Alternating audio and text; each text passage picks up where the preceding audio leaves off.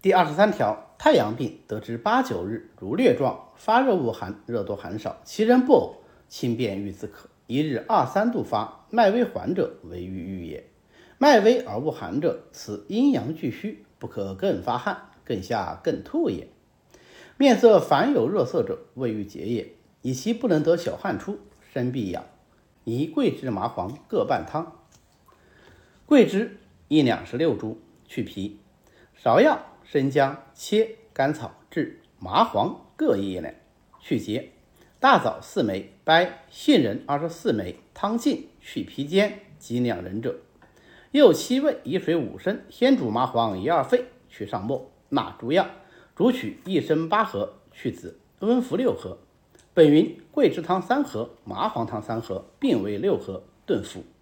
江西如上法。臣一等谨按桂枝汤方：桂枝、芍药、生姜各三两，甘草二两，大枣十二枚。麻黄汤煮：麻黄三两，桂枝二两，甘草一两，杏仁七十个。今以算法约之，二汤各取三分之一，即得桂枝一两十六株，芍药、生姜、甘草各一两，大枣四枚，杏仁二十三个，零三分梅之一。收之得二十四，何方？想此方乃三分之一，非各半也。宜云合半汤。太阳病啊，经行一周呢是七天，轻症本来就应该自愈了。就像是第八条所说的，太阳病头痛至七日以上自愈者，以行其精进故也。但是现在都过了八九天了，太阳病都还没有好，反而出现了类似疟病的症状。如疟状呢，就是指恶寒发热交替发作啊，就像是疟病一样。这里的发热恶寒应当是交替发作，而不是同时出现。第九十六条，伤寒五六日中风，往来寒热，胸胁苦满，默默不语饮食，心烦稀呕等等等等，小柴胡汤主之啊。还有第二百六十六条，本太阳病不解，转入少阳者，胁下硬满，干呕不能食，往来寒热，尚未吐下，脉沉紧者，与小柴胡汤。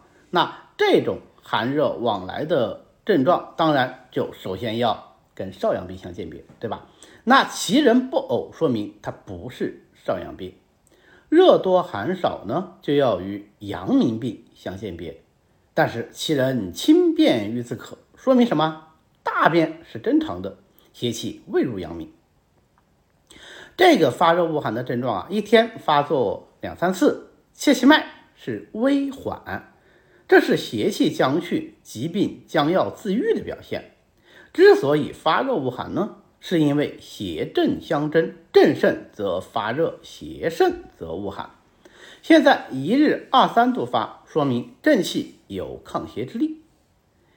脉微是阳气来复，正气渐强的表现；脉缓是脉来和缓而不躁急，说明邪气不盛。正气渐强而欲抗邪，邪气呢又渐衰，所以疾病正好是有相愈之机啊。所以他说为郁郁也。但如果是脉微而无寒，那说明血虽不盛，理气亦虚，阴阳俱虚，在这里呢就是表里俱虚的意思。这个时候啊，应该调摄休养，待正气来复，那就可以自愈了啊，就不能够再用汗吐下之法来攻伐它，反伤正气。面色凡有热色呢，是指面色发红，这个呀是正气起而抗邪，但是表寒犹在，必欲肌表，于是乎啊，阳气就浮郁于肌表的这个表现。因为阳气不能得小汗出而宣散，所以呢就会出现周身发痒的症状。痒的基本病机就是阳气微行，阳气欲行而不畅啊，就会出现痒的症状。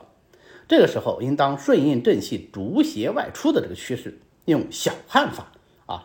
开散肌表，宜用桂枝麻黄各半汤。本条呢，一共列举了太阳病八九日正气渐复、邪气渐衰的时候啊，出现了三种情况啊，就是脉微缓是正渐复而邪将去，这是郁郁之症；脉微而恶寒，那是表里俱虚，邪气不盛，那就不能再行攻伐，要将息以调养，待其自愈。如果是面色凡有热色，那是残邪必郁，肌表不利，就小发其汗，宣通阳气。桂枝麻黄各半汤啊，其实是桂枝汤、麻黄汤各三分之一合方而成的。所以虽然说啊剂量不是特别规整啊，但是只要简单的加以计算就可以推导出来的。桂麻二方是心散表邪的代表方，两方减量而合并，既能够发表散寒，又能够解机合营，但力量呢又稍微弱一点，所以被称为小汉方。本方是《伤寒论》治疗表郁清症的代表方。这个方子的服法是顿服啊，只要服一次就可以了。江西如上法，所以啊，它也要喝热稀粥啊，也要腹背啊驱汗。今天的内容呢，我们就讲到这里。我最近呢出了一本新书《一起读内经》，这本书呢以比较浅显的语言讲解了《黄帝内经》里的主要内容，还是比较贴合临床实用的，在全国各大书店和网络书店均有销售啊。谢谢大家去支持。